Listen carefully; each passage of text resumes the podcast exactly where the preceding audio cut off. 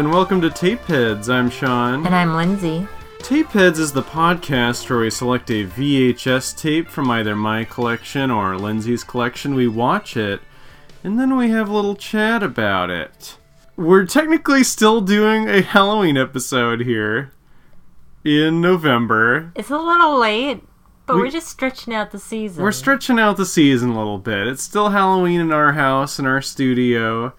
Lindsay and I had a pretty busy month of travel and various uh, Halloween festivities, but um, we haven't forgotten the podcast, and we, we watched The Craft, and we have a lot of things to talk about here today. Sean, why did you pick the craft? Um, I guess I picked it because we did Practical Magic last time, and that got me sort of thinking about 90s witch movies, of which there's a handful, uh, many of which have been covered on this show. You know, your Hocus Pocuses, your Double Double Toil and Troubles. is. The Witches, I think, is right on the cusp of late 80s, early 90s. And The Craft was one that was very important to me uh, at a certain time of my life. When you were obsessed with Neve Campbell? Right around the time of, like, I guess it was late elementary school, kind of past the point when Neve Campbell was really popular. Like, I feel like she kind of peaked in the late 90s. Well, maybe that is kind of right around that time then. Because she had Party of Five, which I did not watch and she had Scream and its sequels. This film, which 96 I think was her real breakout year because this came out and then Scream came out. Mm-hmm. And even though she's like the third build character, very tellingly it's her character Bonnie that's on the spine of this tape Yeah. on both sides. It's not like Fairuza Balk is on the other side. It's a double Neve Campbell uh, VHS tape. It was probably just a combination of uh, the Scream movies and this that I got really into her and and had uh, sort of a schoolboy crush. I would seek out like all her obscure like Canadian movies and stuff. did you have her poster on your wall? Oh man, it was uh I didn't have a poster, but um I would like find like pictures of her and like print them out and like tape them on the wall. Oh. Yeah. So kind of a little bit on the edge of stalker serial killer style. Not stalker serial killer.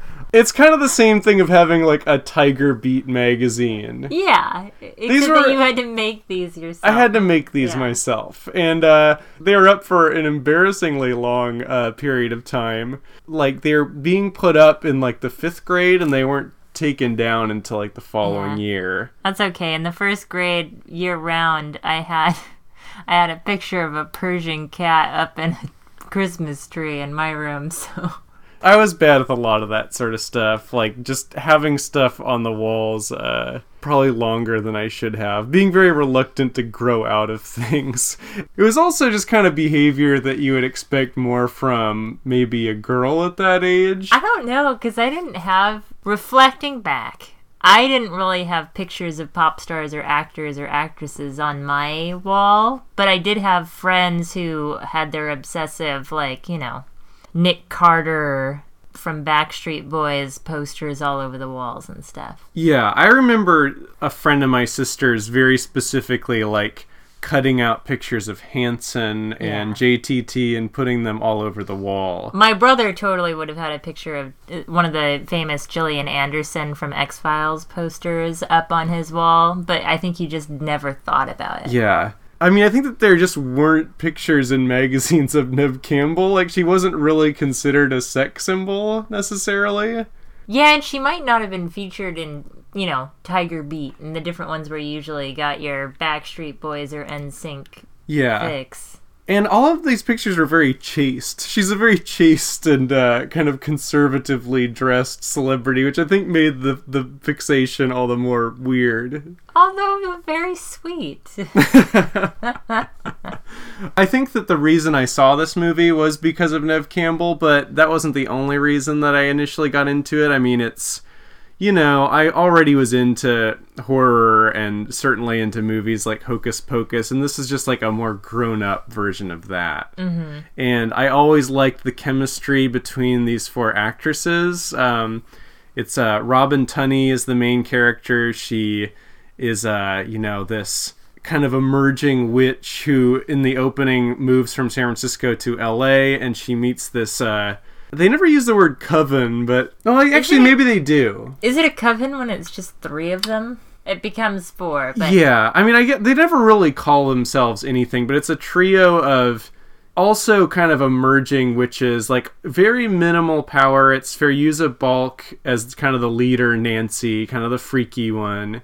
Sorry if I'm botching that name. I don't I don't know if it's Feruza or Feruza. Let's see. Rachel True plays Rochelle, the the diver. And then um, my beloved Neve Campbell as uh, Bonnie, who's the witch who has all these burns on her body. It's interesting that trio is interesting because Balk, or we'll call her by a character named Nancy. Nancy kind of is she's really the leader and she's really the one that's taking charge and is really interested in magic and all of the power and the trappings that go with it whereas the other two girls bonnie and rochelle seem just to be in it for themselves and kind of what they can gain in their lives from it but not necessarily the power Yeah, I mean, they kind of come together because they each have their own kind of devil on their back, or uh, monkey on their back. Yeah. Uh, their own demons, I guess, is what I'm trying to say. Like, um, with Bonnie, Neve Campbell, it's obviously like these scars. She's very self conscious about them and wears like really baggy clothes. Um, Rochelle is viciously uh, bullied by Christine Taylor. Yeah, it's really disturbing bullying. Like we're Yeah. talking the N word and extremely racist, talking insulting her hair, which she has natural hair. Yeah, and it's like this would not fly. I mean, I don't, I don't even know if it would have flo- would have been okay in the mid '90s, but like for this popular blonde like star of the diving team to like be using these kind of racial slurs against Her black teammate. yeah, I could see her being bullied that way, but not necessarily by this person and so openly. Yeah, you'd think it would be more subtle, but this girl just owns it and no one seems to do anything about it or really give a shit. And it's interesting because Rochelle ends up getting to punish the heck out of this racist girl. And as a viewer, I was just like, this is great. Good to see her suffer. But Rochelle actually felt some guilt. And I think that's supposed to kind of cue us into Rochelle not being evil in the way that Nancy kind of turns evil, the leader turns evil. But it's it's also just kind of like, why is she feeling sympathetic for this woman who is so racist toward her? I think it's really just that Bonnie and Rochelle are not as like sadistic as Nancy is. Yeah, like they, they sort don't- of become that way because they're under her influence, but they do like have empathy for people. Yeah, and they don't take joy in it. And I guess it's one of those things where it's kind of like when uh, when you go low, we go high, and and Rochelle is going high by feeling pity for this person who's tortured her for years. It, what's funny is the main character Sarah. What she really wants is basically she on her very first day of school meets this guy Chris, played by Skeet Ulrich, uh, best known as, from Scream as uh, Neve Campbell's boyfriend Billy. Um, this is a really like this is a real banner year for both Skeet and Neve. Skeet Ulrich is a real like uh, scumbag. He's just like He's the a worst. creep. Just watching him interacting with uh, interacting with Sarah is just completely gross. They go on one date, and then he tells the entire school that they slept together. I think it's even worse than that. He like tells the whole school that she was bad. and- Yeah, and- and it's just kind of like, what do you get out of this? Like, it's weird because it's kind of like you'd think he'd be sexually manipulative, right? Like, physically, he wants to get involved with her and manipulate her and then throw her away, but he doesn't even go through all that trouble. He just goes on one innocent date with her. They kiss a little bit, and then he tells all these fibs at school to make her feel bad and look bad and it's just so he calls her pathetic but he's so pathetic that this is how he is able to make him feel good about himself there are a lot of really crappy people in this movie even though uh, Rochelle feels really bad about what she does to her bully, Uh, it doesn't seem like Sarah really has the same remorse necessarily. I mean, she does it. I mean, after he's killed, but yeah. I mean, she mostly just thinks of this as being really annoying, when in reality, she's kind of turned him into like a love slave. And attempts to rape her, which is terrifying. It's it's it's an obsession and it's a compulsion. As for like what Nancy is trying to get out of all this Fairuza Balk's character, it's kind of just she feels powerless. I think like she she's sort of for the lack of a better word like trailer trash, and mm-hmm. she has an abusive stepdad. She kind of just wants to be empowered. But it's kind of like Nancy gets a taste of that power and just wants more and more and more, and it totally corrupts her. Yeah, I mean, she's consumed by it.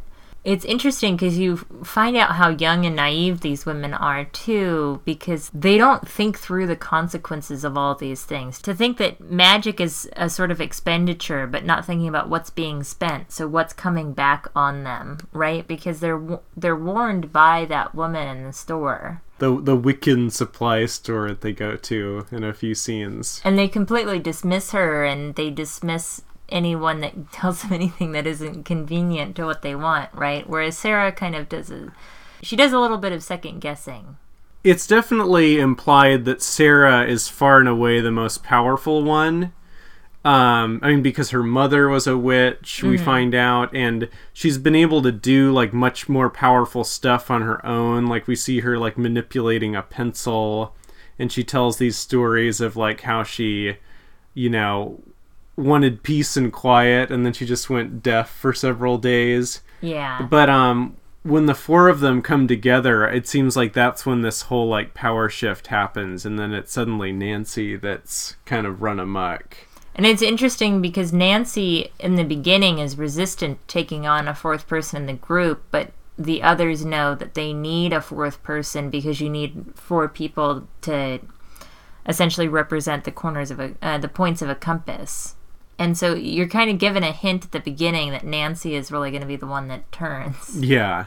It's almost like Fairuza Balk is in a different movie because she's like so big with her character. Like she sort of just makes that choice and is just mm-hmm. very crazy all the time. But in a weird way, it really works for me. Uh-huh. Whereas I, I, I mean, I was making this comment to you when we were watching it. Is I forgot just kind of how flat Sarah is for so much of it. Yeah, and I one of the things I kind of wondered was whether or not she was directed to be that way to be in high contrast to Nancy, right? I mean, it's almost like at times she seems bored with some of the witchcraft. Like when they're doing the four corners or invoking the spirit, they're doing they're kind of doing their different uh, slogans. And when it's Sarah's turn to go, it's kind of like. I'm calling out to the keepers of the watchtowers of the like. It's a very like, it's a very like everyone else is yeah. It's very sleepy. It's not quite Bella Swan, uh, Kristen Stewart level, but it was an interesting choice. Like like you said, like the contrast between if Fairuza Balk is at like an eleven for the entire movie, like Robin Tunney seems to be consistently like five or six, just with her like, and I mm-hmm. guess that it ramps up towards the end when there it sort of Yeah. turns into a home invasion type movie. And she she does do a really interesting performance, and for those kind of high emotion, high stress moments, she's she is conveying and emoting something. Like she's really she is an she is actively involved in the scene that's going on for those for those moments, right? So I think she, I think she did a good job. I just kind of wonder if maybe she was told to pull back a little.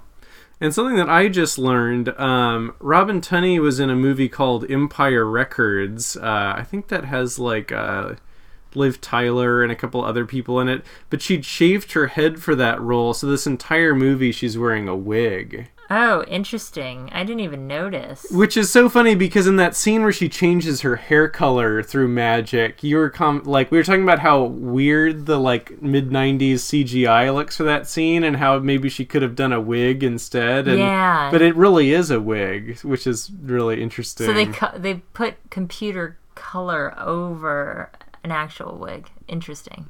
It's also interesting just timing wise. I mean, this is 96, which is the same year as Scream, but it's also coming on the heels of Clueless. And what's funny is like even on the cover of the VHS it says it's Carrie meets Clueless, which I don't think is a great uh, description of this movie. It's really not. I mean, it's really just. I mean, I don't think it has a lot in common with Clueless, except for the fact that it's like kind of Valley Girls in LA, like at an LA Yeah. high school. And I guess is Breckin Meyer also in Clueless as like the skater? So there's that kind of that connection too. Like he's Breckin Meyer in Clueless is delightful, but in this he's like one of Skeet Ulrich's like toadies, like just like another bully and like a school full of them.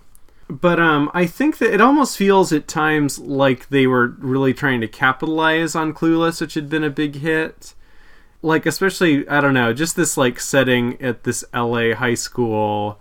Um, although they wear uniforms at this school, Well. sort of the They wear uniforms for a little while until they become too witchy to actually wear their uniforms, and no one seems to complain yeah, or voice any, you know, because it's a cat. This is a Catholic high school. I mean, this isn't some, you know, random public school that has a loose dress code. I do like this movie a lot. Um, perhaps not as strongly as I uh, felt when I was in the throes of my uh, 11 year old Neve Campbell fixation.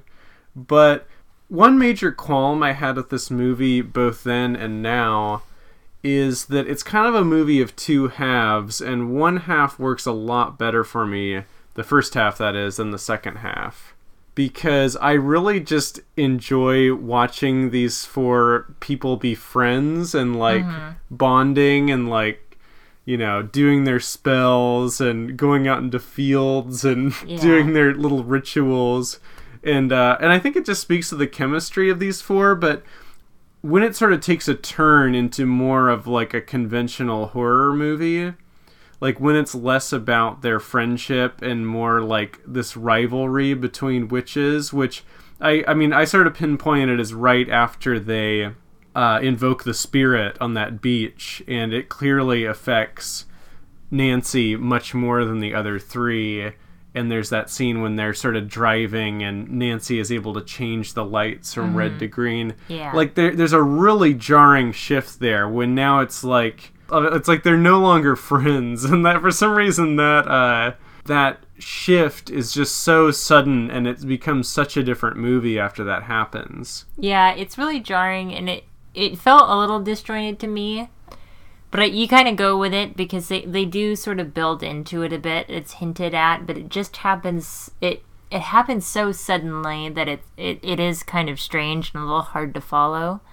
I think it relies too. This movie really relies too on that assumption that, or I guess that stereotype that women can't really be friends because inevitably they turn on each other, which is a little interesting and something that I think Clueless, if we're going to compare to Clueless a little bit, since they came out around the same time and this was trying to jump off of that, like Clueless, they have that sort of upset between the female friends, but they work it out and they come together in the end. Whereas in this film, there's no coming together. They are completely antagonistic to each other toward the end, to the end, right?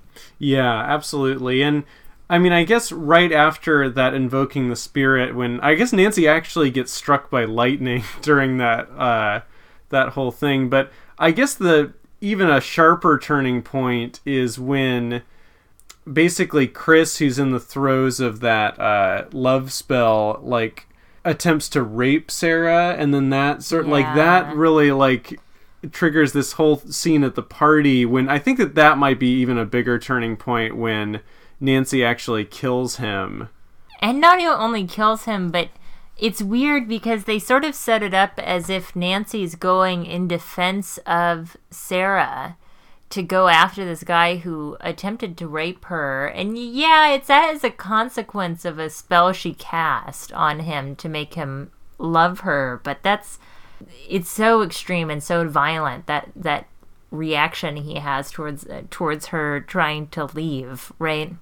what Nancy does in response is really bizarre, and I still don't really I, I still can't really wrap my mind around the logic. I mean, I guess there's no logic to it. She kind of wants to seduce him, it seems like, and well, she looks like Sarah. right? And then and it's also sort of insinuated Well, that they used to sort of have a thing. I mean, it's a little disturbing because at first she tries to seduce him as herself and is unsuccessful, and so then she takes on Sarah's appearance. And I don't know if part of this is what builds up her antagonism towards Sarah even more because of this idea that Sarah's kind of come into the group and is able to kind of get attention from the others, but at the same time, he's been spelled to be obsessed with Sarah. Some great acting on Skeet Ulrich's part when Nancy is like, "You just feel this way because she put a spell on you," and he's like refusing to believe that. Yeah. I think that the thing that I struggle with with Chris's character, and, and sort of might answer this a little bit, I, I think, is that he's just this super popular boy at the school. And, like, even though he's got a garbage personality, like, that still has a lot of weight with both of these women. I Like, guess even so. Nancy, who's a completely different person and is, like, uh, shouldn't be interested in him at all, it's almost like she can't help herself and kind of, like, using this as an excuse to like mess with him but still is attracted to him But He's so gross. I mean, that's the thing. I can kind of understand Sarah wanting to spell him to get back at him, but she seems to actually want his affections at first before she realizes how annoying it is. yeah and i mean and i feel like part of it is also revenge like when she makes him carry all her books into chapel and stuff And embarrasses him in front Yeah. of people at the school, yeah. yeah she completely humiliates him but i think part of it is just that high school thing of like inexplicably being attracted to the popular horrible people And of course, the popular guy is popular because he's awful. Yeah. Yeah, Skeet Ulrich's character, I guess, is sort of a cliche, but he is very good. I think that he's a good actor. Um, he's Oh, good, yeah, he- he's good at being odious. Yeah, he pulls it off because everything he does and every move he makes disgusts me. Yeah. Um, and unlike his character in Scream, which I, I won't really like spoil the details of his character in that, but it's like that's a movie that really plays with you, like you you really like him for most of the movie, and I feel like he can sort of play that side of it too, but then also pivot into being really despicable as well. He usually Yeah. plays despicable people. I find old Skeet Ulrich. But I guess the last thing that I wanted to say about that switch is had they not done that, it's would really be a movie with no stakes and no real conflict, which I know is like the the key to good storytelling, but sometimes I just want to watch these like witches hang out with I- no stakes at all. I mean, I can kind of imagine a different version of the movie where they start to see consequences take place in tangible ways against themselves, right? Like Neve Campbell's character makes her skin beautiful, but then in some other way, like maybe there's something wrong with her hair or I don't know, there's some there's some kind of turn where they each have to face something in their lives in a different way. So it's kind of like a karmic retribution sort of thing. yeah. And that that would have been an interesting angle, but I do really enjoy this movie and kind of enjoy seeing their relationships play out and how they interact with each other. Yeah, and it, it all kind of comes down to this uh, final scene in the house where Nancy is attacking Sarah, and it kind of turns into this huge, like, special effects showcase of, like, mm-hmm. tons of bugs and snakes, and that stuff is all really fun.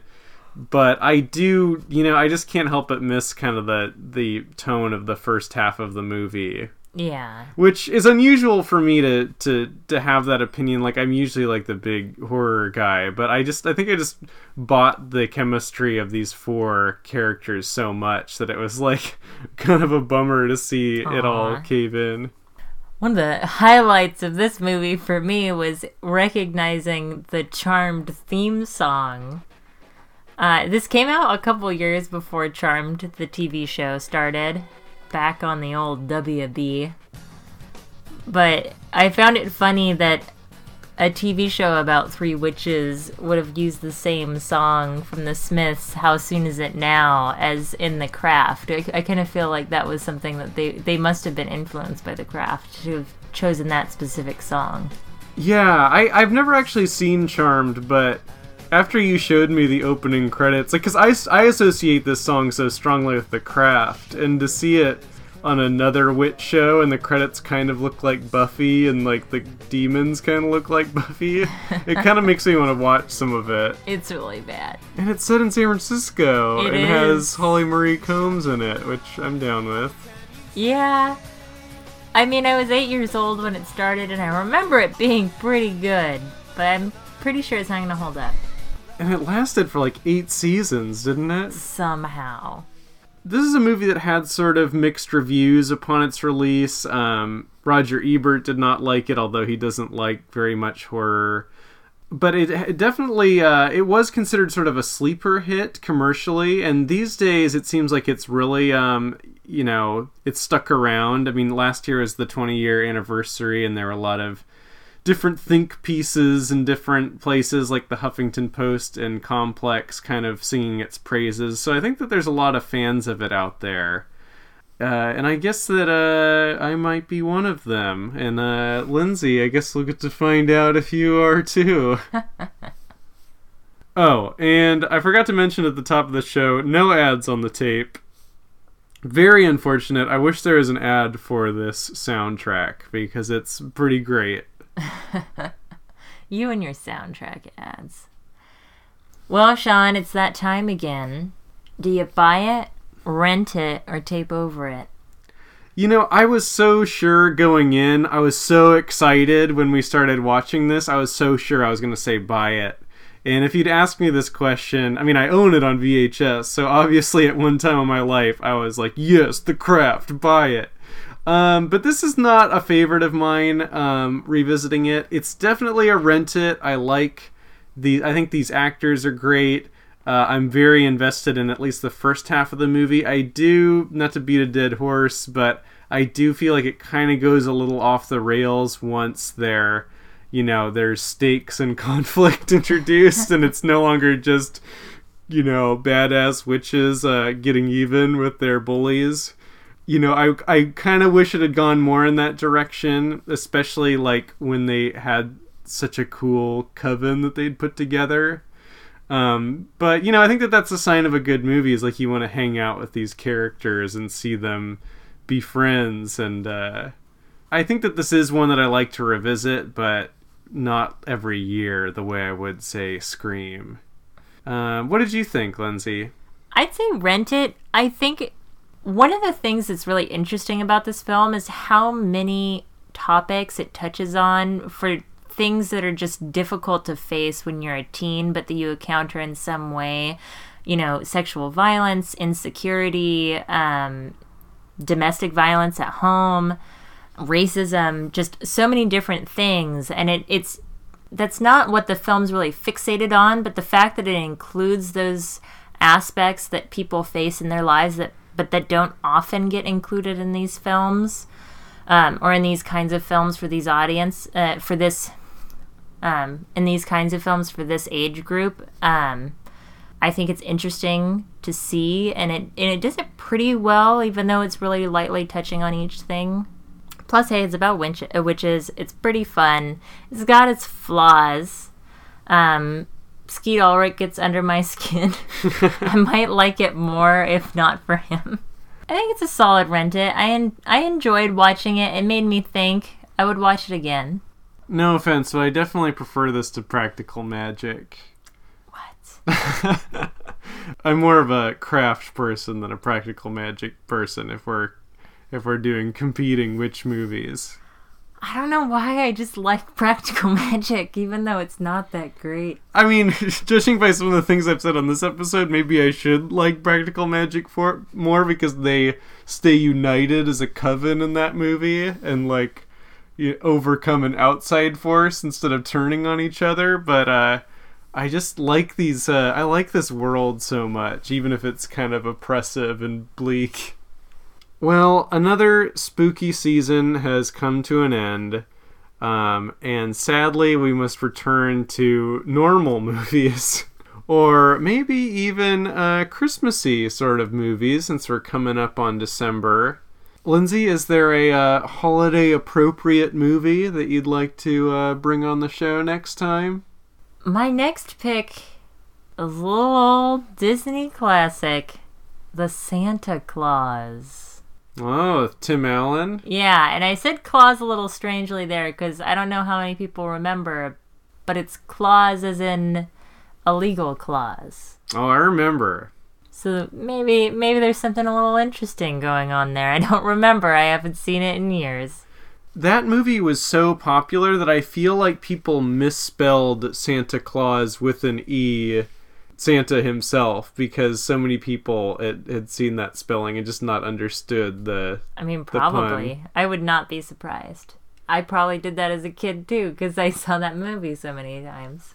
I watched that a lot as a kid too, but I've not seen it in a long time, so that'll be very interesting. It was one of the rare kids movies that my dad enjoyed.